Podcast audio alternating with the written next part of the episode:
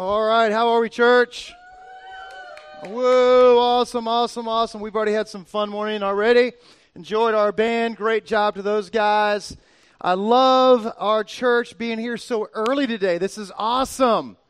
Packed house, packed, packed house. Now, how many of you guys, if you were honest, you you woke up earlier, but then you squandered some of your time away, and then still were in a rush to get to church? Anybody like that? That was what was so weird for us. Here's what I noticed about churches when it comes to like uh, daylight savings times. You will always get an email from a church when it's spring forward because we don't want you to be late. How many of you have ever gotten an email from a church about our falling back? Anybody? N- not me. I've never sent one. I've never got one. Maybe one person here, but I think that's kind of funny. We'll want you to get here on time but we're like, fine if it's falling back and you're going to get here an hour early and we're just going to let you hang out for a little bit longer. So, anyway, so look, we're starting a series today called The Good Life. Now, everybody wants some good in their life. Am I right? Anybody here not want some good in your life? But we all define that differently. Some of you guys define that as Alabama won last night, so we're good. That's the good life, right? The Georgia Bulldogs, they're trying to find some good in their life right now. Um, I'm not hating on you, Ed, but that's just a reality right now. They're building back, I understand. Uh, but when it comes to wanting the good life, we, we really do. We all define it differently. What is it for me that makes a life good or whether life's bad or where am I at in the midst of whether it's good or bad? But we all define it differently. Some basically, you know, we have the mindset, and I think it's probably most of Americans' mindset that uh, the good life is basically if we can eat, drink, and be merry, right? If we just have the essentials, we've got, you know, some comforts, and then life is good. And I think that's great. I mean, a lot of us, that's, even you know, a lot of us, that's what we think. But a lot of us define that differently. For some of us, it's if I can, if I can ever live in the right place, right? Some of you guys are like military, and your next stop is Hawaii, right? And you're like, yes, I got out of Columbus, Georgia, then I'll have the good life, right? Or some of you guys think if I can just finally be in shape, I'm just like never in shape. I'm always frustrated. I can't do what I want to do, especially if you're in a you know physical type job of some sorts. Um, being in shape, or some of us are so you're organized, and when you when your life is like really, really, you got it all teed up just right. You're on time for everything. Your garage is organized. How many of you guys? How many of you men you love an organized garage? Men, how many of you guys you men you you could care less if the laundry room is organized as long as the garage is organized? No, I saw one guy raise his hand. That's not right. Okay, so disregard that question. Um, some of us is like, my life is good if I can ever get married to a hot babe, right? Or a really wealthy guy. If I can marry a rich guy, and that's not a bad thing, ladies, right? I'm praying for my daughters to marry a rich guy, all right? It's not a bad thing, but if that, that's, that's a good life if I can marry a good, good person. Um, if I have a if we can have some great vacations, right? Great vacation, that's a good life. Or a bigger house, that's a good life. All right, but here's the thing. We think, and this is probably 99% of us, we think the good life is something that happens to you. We think that having the good life somehow is something that happens externally to you. So, like, once I get that job, then I'll have a good life. Once I get that, you know, new house, then I'll have the good life. Once I get that raise, or once I fall in love, once I fall in love and I get married, you know, that's what single people think. If I just fall in love and I can get married, then I'll have the good life, right? But, you know, what that happens, what happens after you get married, then you have kids, and then some of us are thinking all along the way, if I just have kids, then I'll have a good life, right? And then so you have kids, and then you're like some of these people up here this morning, you're going, oh my gosh, I'm pulling my hair out right now right? They were up all night long. So if, I, if my kids can just get to the next phase and they're sleeping all night, right? Then you then you know as parents you're thinking, man, what what day will they finally move off to school, right? I can't wait for them. Woo, can't wait for that moment. And then they move off to school, and then you're sad and you're blue, and then all of a sudden the rest of them move out of the house and they're off at school, and then one day they get married, they move off, and then you're sad and lonely and you're depressed, and you're like, you know, and that goes on and on and on and on to the day you die, and you're like, when am I going to get the good life, right? So that happens to all of us. And so here's the truth. Jot this down today if you want to write something cool in your notes. The good life isn't something that happens to you. The good life is something that happens in you and through you in relationship with Jesus Christ. So, I mean, you think about this. So many of us, we are living almost in a, fra- a false pretense that we think that the good life is something that's going to happen to us, something externally that happens. And so we live this treadmill life, a lot of us, if we're honest, running after, chasing after, trying to subscribe to the next thing that I need so that finally, finally, just finally, I can, can have a good life. Right? So the good life isn't, hap- isn't something that happens to you, but it happens in you and through you in a relationship with God. So you don't have to get one more thing to have a good life. I mean, that's good news, right? You, you don't have to get one more thing. You don't have to get the raise to have the good life. You don't have to have everything all aligned, the stars just right to have the good life. The good life can be right now. You can have the good life today. Today, you can have the good life today by opening your heart to God in living in gratitude and generosity with all that He has provided you and by walking in His blessing. I mean, that, that can happen. That can happen for all of us. So we're not running that treadmill dreaming of what's next just to get to that place and realizing, like, oh, okay, that was nice for a moment. But maybe that wasn't really ever the good life. So here's what we're going to do today we're going to look at what matters most in life in this series. And today I want to look at Luke chapter 2. If you've got your Bible, great. Pop that open. It's Matthew, Mark, Luke in the New Testament, third book in the New Testament. If not, grab your smartphone. Everybody's got, I know a lot of you guys have our, uh, not our, but the Bible version, YouVersion Bible app. Phenomenal app. In the next couple weeks, we're going to be rolling out the My Church app. Booyah! All right, that's coming real soon. All right, so get excited about that. We've got some really cool stuff we'll be sharing with you. I think it's next week. All right, let me just tease that out. It might be next week, so you don't want to miss this. All right. So, Luke chapter 2, we'll also have it up on screens. And I think if you walked in this morning, how have you guys got a, a, a little message worship guide thingy, right? You can use that to fan yourself. It's good for a lot of things. All right, if you get mad, you can just whack somebody next to you. But we're going to have all our notes in that. So, Luke chapter 2. All right, let me give you a little, a little brief context on this. Jesus is teaching in Luke chapter 2. And there's a guy who comes up to Jesus, and he basically just, you know, begins to inquire and ask questions and basically just kind of just blast Jesus with like this frustration that he has. And he's like, hey, I'm mad. I'm frustrated because my brother owes me money, right? My brother, I loaned him some money, he owes me some money, and I want you to have him pay me back. So Jesus, you're a miracle guy. You're, you know, you're a nice guy. You're kind of like the good dude out there. And I want you to get him to give me the money that's owed to me so that I then I can, you know, have the good life. I can get to where I need to be because he owes me money. So in Luke chapter 12, 16, Jesus just, he doesn't really even respond directly to this guy's question. He just goes right to the heart of the matter, right, by answering this guy. So Jesus, in verse 16, then he said, Beware. Like, so the, here's a big, huge word, one for us to just like look at right now. Beware. And then he goes into explaining what we've got to beware of. And this is where it's just probably most critical for 99.9% of all of us, myself included. Beware, guard against every kind of what? Greed. Greed, right?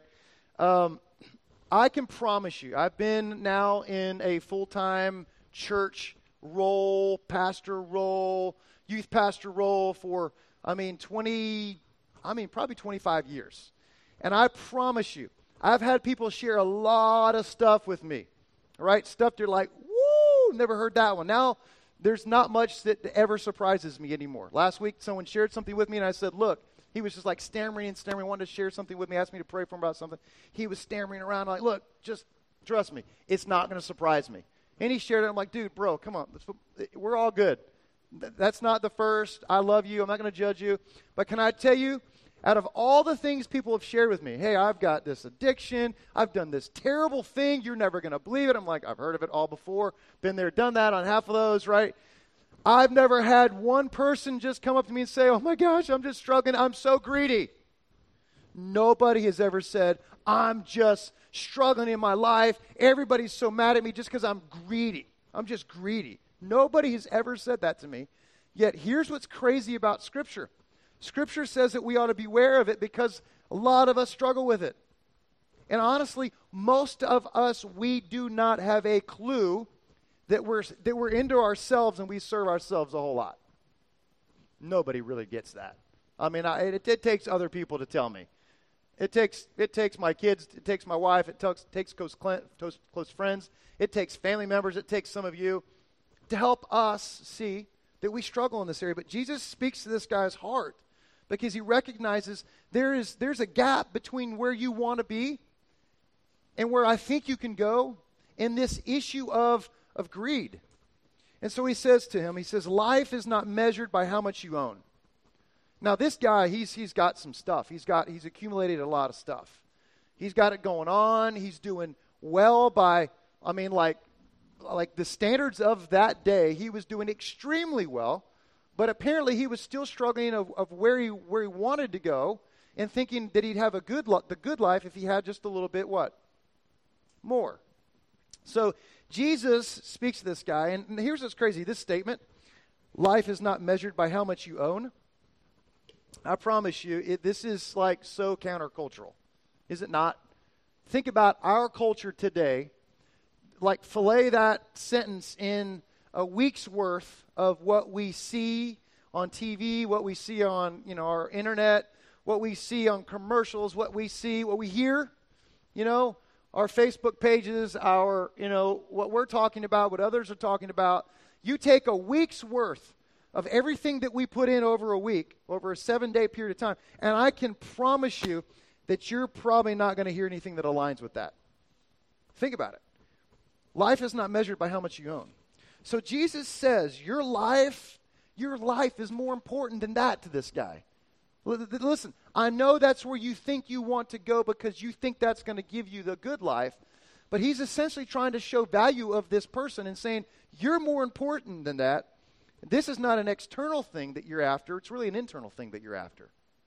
See, this is not something that happens to you that I can just go get and grab hold of and think something comes my way, then all of a sudden I've got the good life. He says this is something that happens inside you. So get, let me give you three things today. Preachers like three things. I don't know why we do three things. Three things are simple, they're easy to remember. remember. I've got these in your notes today, but I want you to look at these today, and I want us to seriously evaluate where we're at and I'm just going to raise my hand on this. It, this is something that I haven't always struggled with in life, but as we've grown as a family and we've got more stuff and our church has grown, this is something I'm wrestling with more and more and more in my life. Just raising my hand on this one, right? As I've prepared for this this last week, God's been going, like, yeah, you're there, all right? So I think this is a this is something for me in this this week, in this series, probably for all of us. But I want you to jot this down in your notes today. If you got notes, it's in your little handout. First thing we've got to do, Jesus wants us to grasp. Number one, we've got to guard against greed. We've got to guard against it. Like, like go forth and guard against the greed that you may or may not recognize that we have. Now, how many guys, how many guys know what this is right here? We know what this is? It's a box. It's happiness. I just said happiness, right? I, I get so excited when I come home. It's like, when's my Amazon box coming to, going to be there, right? Anybody? I mean, I mean, it's like hilarious. Like this, this, this is an Amazon Prime box that I took from my house today that's not even been opened yet.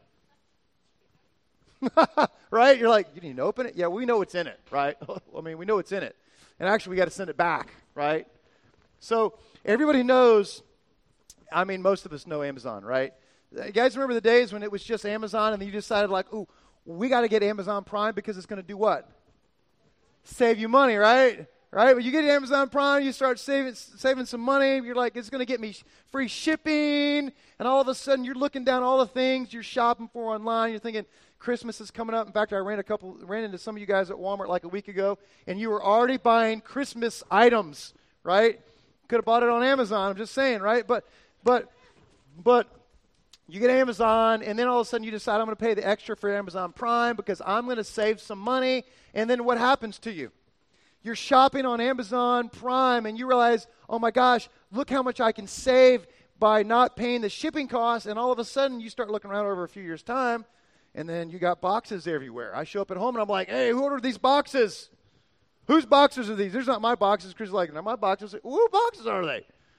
Well, we got kids ordering on Amazon Prime now. What? What's up with that? How did that happen? Right? So what's so crazy about this whole Amazon Prime thing? We think it's going to save us money, but really, in its essence, it's it's actually caused us to spend more. I'm just being honest with you. But here's here's what's crazy. Let me tell you some stats. Last year, Amazon sold 426 items a second. A second.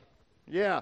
They sold 36 million items. They sell 36 million items a day. A day. Woo! They're doing well at their jobs, okay? And here's what's crazy in America, in America, right?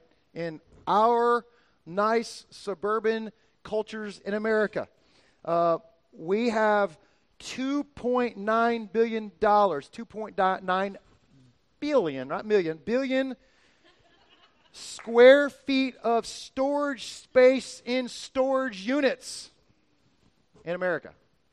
All right, so and all this while, even while our houses are getting bigger, yet our families are getting smaller, um, we got we got more.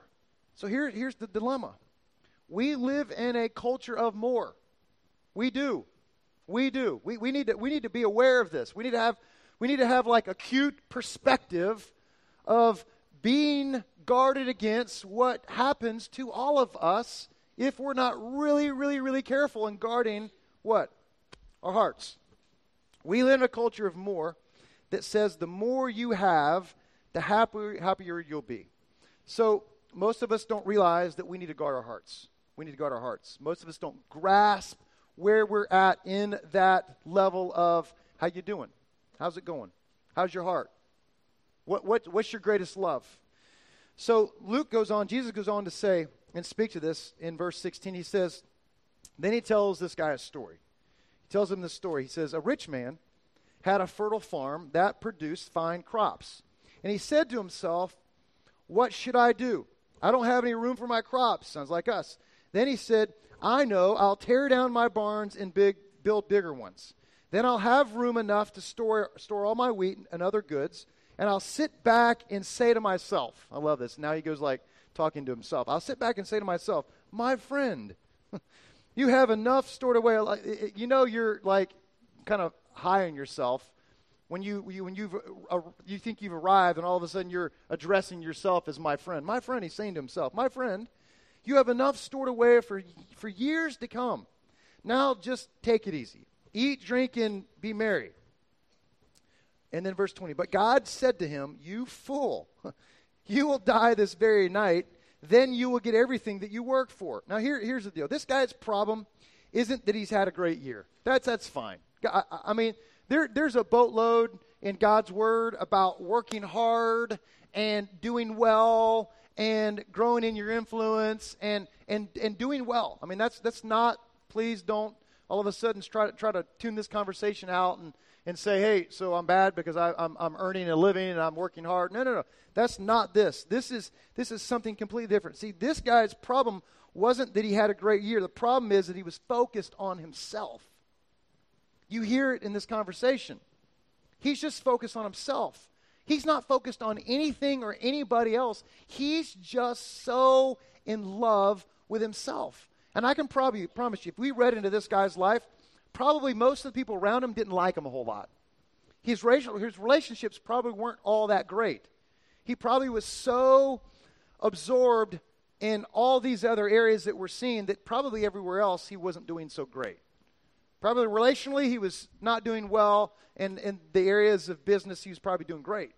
But in the end, you know, the story goes, as most of us know, he, you know, had a sad life, probably, right? So, so th- is there a balance in all this? Is there something we need to think through all this? Well, Scripture says, beware greed. Guard your heart. Scripture says, guard your heart. Why? Because it, that's, that's where life comes from. It's a wellspring of life. So, this guy's problem is the fact that he was focused on himself. And it looks like he was already living the good life, right? I mean, it looks like he already had the good life. I mean, he was he was he had so much he's having to build bigger barns to put all his stuff in. So somehow this guy got caught up in what a lot of us get caught up in, and that is the more you have, that's when the good life comes. If I can just have one more fill in the blank. One more of this, one more of that, a bigger this, a bigger that, one more child, one more. I mean, you know, and that's great. That's we should applaud all of that. But for just as much that we see in Scripture about, you know, money as it talks about one area, it says in a lot of other verses, it can steal your heart, it can steal your joy. And so we've got to just guard really just our hearts in this. So let me just say this. If somebody came up to you with a gun, and they're like, a gun was on you, right? They're on you. Whoop, gun. You're like, hey, what's the first thing you say? Here, take my money. take my money. Just spare my life, right? See, we will say that, but honestly, do we really live like that? See, here's the hard truth. The hard truth is, if we're honest, most of our fears, most of our worries, most of our frustration, most of our highs, think about this. You just come think about your story right now. Most of your highs, most of our lows, most of your marriage problems is over, is over what? Money. It's just over stuff. It has a sneaky way of getting into your life and absorbing and taking and stealing your heart. So God's just saying, listen, I, I want you to guard your hearts. Guard against greed. So here's the thing, and I just I'll be honest. I, I, I pray for you as your pastor. I pray that God would richly bless you. I do. I, I pray that God would bless you financially so our church can, can give and we can be a blessing to others. I, I really pray for that. I pray for your finances. I pray for your jobs. I pray that God grows your income, grows your, your resources. But I want to, I, I pray that God would guard your hearts too in the same token. Because I don't, I don't want any of us to lose our way, lose your marriage, lose your kids, because it has a sneaky, sneaky way of getting into your heart and taking it piece by piece by piece to where you, to where you lose your way. To where you've given all your time, all your efforts in chasing something that it's like trying to catch a tiger by a tail. When you when you catch it, it's like, oh, where have I where have I lost it all to? What what what, have, what, what, what has all my time gone to? All I've done is lost my kids. All I've done is really lost my wife. All I've done is just chase something that really has not really been fully satisfying. So I pray for our church. I pray that God bless your wealth. I pray God would allow us to be incredibly generous as a church. But here's for just as many verses about, you know, what money can be great about, right? What we can do with it for good. There's just as much in there that God says you got to be so careful with. There's a book by a guy by the name of Joe Dominguez. It's called Your Money or Your Life. And what he did was in this he did a he did a uh, he did some research, did some surveys, did some research, and asked a thousand people to rate their happiness. Rate your happiness. And what he did was he did a scale from one to five. Uh, if you were a one, uh, that's I'm miserable. This is no good. It's terrible. Fives, you know, I'm totally joyful. I mean, this like like the eclipse, like perfect peace and happiness and joy. All right, so one to five, somewhere like three. The middle is like you know, can't complain, not too bad. It's so so. All right, and so what he did was, then he compared it to all their their incomes. And what he was trying to do was he, he was asking the question Does money correlate to happiness? And so he looked at people, whether they were making 20,000 or 200,000, 30,000 or 300,000, 40,000 or 400,000, and he was asking the question and trying to look at does money correlate to happiness? And so he and so here's what happened out of all the people, whether whether they were, you know, up here or over here on the financial spectrum, here's what he came back with. The average response whether it was 20 or 200, 30 or 300, you know, 50 or 500, the average response was 2.6% of people, you know, or, or all the people uh, were in 2.6% of that 1 to 5 scale. Basically saying they were just a little bit less than I can't complain. A little bit more than miserable, but not quite to I can't complain. Isn't that crazy? So what they learned was that the good life has very little do, to do with your correlation of the money and your happiness. People were just as unhappy at 20,000 as they were at 200,000. There, there was really no difference, is what they learned. So, what would it take for you to be joyous? Right? What, what would it take? Just a little bit more than you have now, is what people said. That's what they said. If I, and, and on average, people said if I had 20% more, then I would be happiness. Now, um, I had a conversation with my son this last week, thinking about this conversation we're going to have today, and um, he is really, really, really into Nerf guns right now, like psycho. Some of you guys know my son; he's like psycho into Nerf guns, right?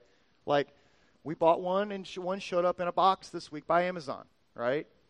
All right, and it was his birthday recently, and then he took some of his money and bought some more Nerf guns, and we tried to talk him out of buying some Nerf Nerf guns, and we just bought his very first stock, right? Trying to say, okay, if you took this money and you just bought a stock, so we bought a stock last week. He was all excited about a stock, so he's now been watching stock market, and he's learned about all. He's like, this is the coolest thing ever.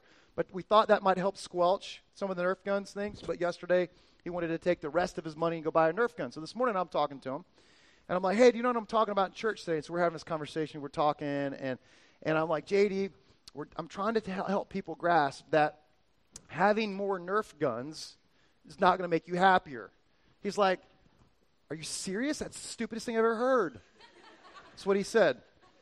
And I'm like, JD, no, no, no, no, no. Like, okay, look, what happens when that Nerf gun breaks?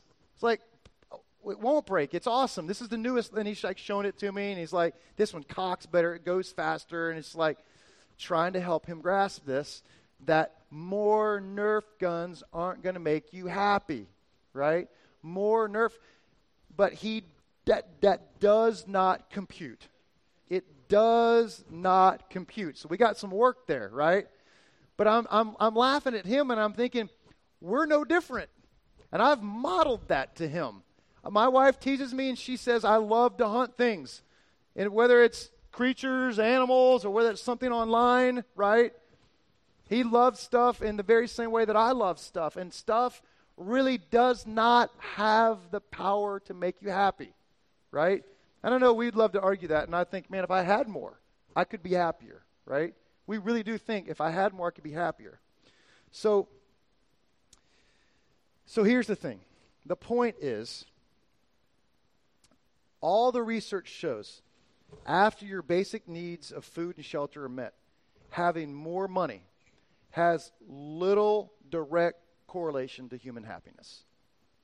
All right? It really is fact. All right, so here's, here's, here's the second thing I want to give you notes today. If we want to win in this area, right, and not get lost, and, and, and, and earn earn incomes and earn wealth and have more stuff and, and be able to applaud it and it not steal our hearts, here's the second thing I've got to tell you. We've got to develop a rich relationship with God. It, that has to be done. We, we've got to have that. That, that's what helps everything else out in life. That helps, that helps that getting lost meter of getting lost to being like on target with your life, living it in such a valuable and important way that you know you're valued by God and you live your life to where you are joyful and have peace, to do that, we've got to develop a rich, a rich relationship with God. Jesus goes on to say in Luke chapter 12, verse 21, it says, Yes, a person, and he's just very frank here, right? I love this, the, the, the, the, how God just says stuff so frankly when, it, when he really wants to make a point. Yes, a person is a fool to store up earthly wealth but not have a rich relationship with God. So, what's Jesus saying? Jesus is saying, live life beyond the short term. See, if you live life for, for the now, JD thinks Nerf guns now, right? He, he can't see beyond 11 years old. He doesn't realize that if you'll put more money in a stock or you'll save more, if you'll be generous with more. I told him this morning, I said, hey, don't you think it might be a good idea since you've got so much more? Why don't we give some of your Nerf guns away to some of your buddies? You know what he said? Nothing. He just went, like, seriously, right? I mean, that's what he's thinking. He's a, he's a really generous kid. But with Nerf guns, we're talking something totally different, right? I'll give you anything but my Nerf guns. I mean, that's like like I'm just going to rip his heart out when that day comes, right? So G- Jesus is really trying to help us grasp something here. what are you thinking about? Are you think are you just living right now? Right now, I get it.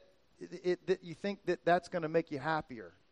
You think that's going to bring something to your marriage? You think it's going to bring something to your, your life as a whole and, and where you are inside your heart with being content and being peaceful and not living with fear and anxiety and worry? I get that. But Jesus is saying, you're thinking about short term, thinking about the now. So he says to us in verse 32 So don't be afraid, little flock. I love just like like it's so big for us, but the, the, the, words he picks out, don't be afraid, little flock, just gives us perspective. It's like, it's easy for God. It's easy for God. All, all this stuff can be huge for us the fears, the anxieties, the worries. The, do I have enough? Have I stored enough? Do I, ha- do I have what it, do I have what it, what it takes to be able to get enough so we can be secure and safe? And Jesus says, don't be afraid, little flock, for it gives your Father, and he calls himself his Father to us because some of us are trying to know is he really a dad? Is he really that capable to love me like a father could and should? And he calls himself Father, and he says, For it gives me great happiness to give you the kingdom. And I, I think the key word is give because that's really what God is. God is a generous God. He wants to be generous with us, essentially, to, to, to build us up, to love and lavish us, but not for us to, to fall in love with ourselves because of what we got. He wants to lavish us and give to us so we can be a blessing and bless others. So I, I really think there's people out there that's got like, nah, I'm not going to give you much because I, I just kind of see what you're going to do with it. I, I, want to bless you so you can be a blessing to others. And I think God allows us to take some spiritual faith steps in this department so we can learn and so He can continue to bless us. I, I really think that's kind of how God operates. I'm not God, I can't really totally speak for him, but I'm saying Scripture says to us, like, here's another huge thing, like what I was saying to JD today. Verse 33 sell your possessions and give to those in need. This will store up treasure for you in heaven. That's going to that's gonna help us somehow, right? It's going to it's gonna continue. If, if we look at our stuff and think beyond the now and we're generous and we can give our stuff away and use our stuff for what matters, it'll keep our attention off ourselves. It'll keep us from falling in love with ourselves. And I think that's the greatest struggle all of us have. My greatest battle isn't anybody else in the world, it's me. My greatest struggle in the entire universe is my love for myself. That's it. I want to I'm not into your preservation, I'm really into my preservation. Right? And that's where most of us if we'd be really honest, that's where we're at. You want to be a better husband, be a better dad, this is it. This is a conversation. so, this whole conversation is really about two things gratitude and generosity. Gratitude and generosity. That's really it. I mean, that's probably, if I could pass on those two things to my kids, I feel like job well done, dad. Really. In, in light of a relationship with Jesus, them learning gratitude and generosity. See, here's what, here's what uh, well, let me read the rest of that verse. It says, sell all this stuff, then you'll build up your treasure in heaven. Maybe basically saying you to use your money for God's purposes. That's what God's saying there. And and his, this is what he says: if you're using your money for God's purposes, it says, and the purses of heaven never get old or develop holes. Like our stuff, I noticed my Bible this morning. I, have got it's, it's like starting to peel here. I notice all of our stuff like gets old. Like we built a house back in 2012 and like it needs paint. It needs it needs it needs work now. I'm even noticing some areas uh, on our windows where some paint's gone and it's like even starting to get like the wood starting to get bad on it. I'm like, "Oh my gosh. Our house." Uh, right? Stuff gets old. But when when when when we invest and use our stuff for God's purposes, when we become generous with our stuff, it says that God's stuff will never run out of the ability to bless back. The purses of heaven will never get old and develop holes. It says, Your treasure will be safe. No thief can steal it, and no moth can destroy it. So, again, how do you open the door to the good life? Two things gratitude and generosity. Gratitude says this Gratitude says, I'm not going to spend my days comparing myself to anybody else who might have more than me. I'm going to celebrate and be thankful to God for what I already have. That's what gratitude says. That's what gratitude says. Generosity says, uh, shows I'm not controlled by greed. Generosity will prove and show you're not controlled by greed. I don't have it, it, it shows I'm not controlled by greed. I don't have I don't have to have more. Um, I get more blessing by being generous than by worrying about myself. That's what generosity says. So here's the thing. Um, nobody said it was going to be easy to be generous. No one said it's. No one ever said it's going to. It's easy. It's not easy. That's that. That ought to be a constant tension in your life. If there's no tension, if there's no tension about you taking some steps and being generous, that might be a warning sign, right? If there's no tension in your life right now about you taking a step eh, of being generous, that could be that could be a warning sign for you to say maybe I'm not maybe I'm not being generous. Maybe maybe I'm missing joy, maybe I'm missing this peace because maybe greed's got me and I don't know it. So nobody said it's going to be gen- nobody said generosity was going to be easy, but here's the thing. Generosity takes faith. Hands down, being generous and for some of you, some of you were ridicu- ridiculously generous. My family, we want to be ridiculously generous, but I'm telling you, when we're trying to be ridiculous, even with our own church, when we want to be ridiculously generous, it's scary. It takes faith. It takes like gulp. Okay, God, I'm going to do this because I want to. I don't agree to take over my heart. I want to model it to my kids. I want to be good with stewards with our stuff. I want to bless others, you know, and, and create, you know, something in their world where they can recognize and see you. But that takes faith. But I tell you what, it's the coolest way. It's the coolest, most exciting way that I get to be blessed and see God work. And it, and it really it does something in myself. It does something in Christy's heart too. It does something in our hearts when we're able to give, um, give and bless others. It does something in our heart when we give to this church. Um, so, generosity and generosity and gratitude allows us to do this. And this is the last thing in your notes today. I'll finish with this. Generosity and gratitude allows us to, third thing, be filled with faith and not worry. That's the result of being generous and showing gratitude to God.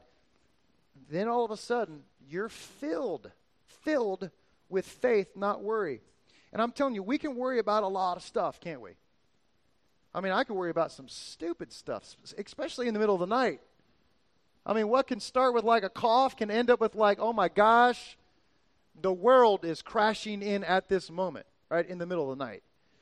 But we can worry about a lot of stuff, like from like who to marry to families, our families, my kids, my wife, their safety, provision, right? Do I have enough for what's next? Am I ready for what's next? I mean, some of you guys have had layoffs and you know, you're on the edge with some stuff in your job. You don't like your job. You're trying to figure out what's next for your job. You know, we're thinking about retirement. We're thinking about trying to get to college. Some of you are thinking about, like, I'm trying to provide for them for college now. Uh, you know, money, weddings, our futures. And then, so the, here's, here's what I, I want to end with in Jesus' words. In Luke, tw- Luke 12, 22, then Jesus says to his disciples, and I think this is powerful for us to camp out on and use this as a springboard for next week. Then Jesus said to his disciples, Therefore, based on all that we've talked about, therefore, I tell you, not to worry about your life, about what you will eat. And he goes into some of the basics of what we can worry about having enough, about what you eat, about your body, how it looks, how it feels, whether it's going to break down for you. I mean, some of you guys are struggling right now with some real physical stuff, right? So don't worry about your body. Don't worry about what you eat. Don't worry about what you wear, right? That's, that's all the stuff that we try to have in our, our culture, houses and cars and your looks and all that kind of stuff. Don't worry about your body. Is your body more than clothes? Consider the ravens, and he talks about the birds. Uh, do they? They don't sow they don't go out and have to earn anything and worry about reaping anything, do they? They don't have a storeroom or a barn, and yet God feeds them. And yet God feeds them. Here's these pathetic creatures that God's, you know, trying to minimize his his creation below us, who he loves the most. He minimizes the creation, elevates us human beings, and he says that God feeds them.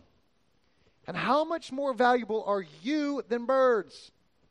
You, or who of you by worrying, and this again, he kind of elevates himself now. You, by worrying, who of you by worrying can add a single hour to your life? Since you cannot do this very little thing. like he says, it's a really, really little thing for him to add hours to your life. He can extend it, he can cut it short. We have no ability to do that, right? We, we can't extend our life. Since you cannot do this very little thing, why do you worry about the rest? See, here's what Jesus is saying. He's saying, look, guys, you're even less in control of what you think you are. You are in less control. You have less control of what you think you have control of. You can't even add one second to your life. Yet we go around living so stressed out. Uh, there was a guy, um, I'll end with this story, pick up some, some cool stuff next week, but there's this guy in London, England, who was just freaked out. He gets on the phone with a, you know, like an operator uh, out in a, out in a public area, and um, he is he's, he's making like an emergency call. I don't know if it's 911 there, but he makes an emergency call, and he's on with the operator, and he's freaking out, just like going crazy, because somehow I don't know I don't really know the, the complete story, but somehow he thinks he's holding a bomb in his hand. So he's on the phone with the operator, and they're trying to tell him to calm down. and he literally thinks he's holding a bomb, right? I'm holding a bomb. Get yourself over here and help me. Somebody, right? And they're trying to, like, you know, get him calmed down to ex- find out where he's at and is he really holding the bomb. And so at this point, they, they, they, they come to assume he's holding the bomb. So they dispatch help, and all of a sudden the cavalry comes in. And he's, he is beside himself. And she keeps on saying, Calm down, calm down, you're going to be fine. Don't do anything rash. Don't move. He's like, I'm not moving. And he freaks out and he's like, Just shut up. You're not holding the bomb. I'm holding the bomb. And here's the thing this guy ends up finding out that he was just holding some hydraulic piece from some modern some modern European car. So the cavalry cavalry arrives, they find out it's not a bomb. He's freaked out. And here's the thing. All that worry was misplaced. Right? All that worry was misplaced. And here's what Jesus is trying to say to us. Jesus is just trying to say, trust me and let go of your fear. Trust me and everything that you have. Trust me with all that you are. Why? Because I'm trustworthy. I'm trustworthy. So here's the thought for us today. What would it look like for you and I to, tar- to start taking some steps of faith toward a God who says, I can be trusted? Let me show you what this Father can do in your heart in the area that you really need me to do the most in. So let's pray. Lord, I want to thank you for your grace. God, I want to thank you so much that you uh, that you just have a unique way of presenting your scripture, your word to us that really does. It can penetrate our hearts. It can it can uh, it can guide us to, to truth. And so, I, I, God, I just I beg you to, to today, as a church,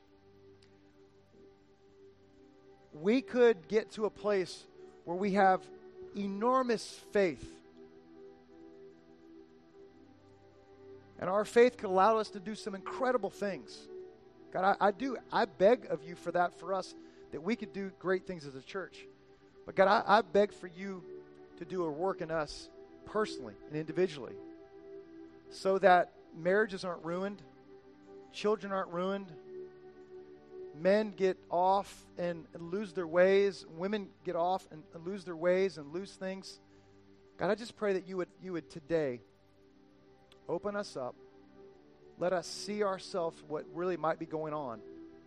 God, I pray that we take some steps, some real steps of, I don't want to be this way. I want to be different. So, God, I'm going to I'm to attempt to start being grateful for what I've already got.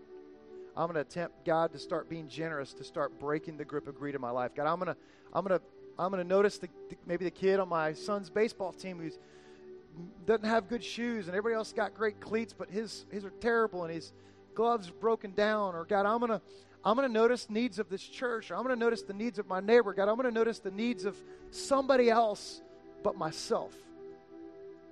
God, break the grip of greed in our hearts. God, so that we can be more peaceful and more happy and worry less. But God, mostly so we can be close to you. And so we can show you off to others.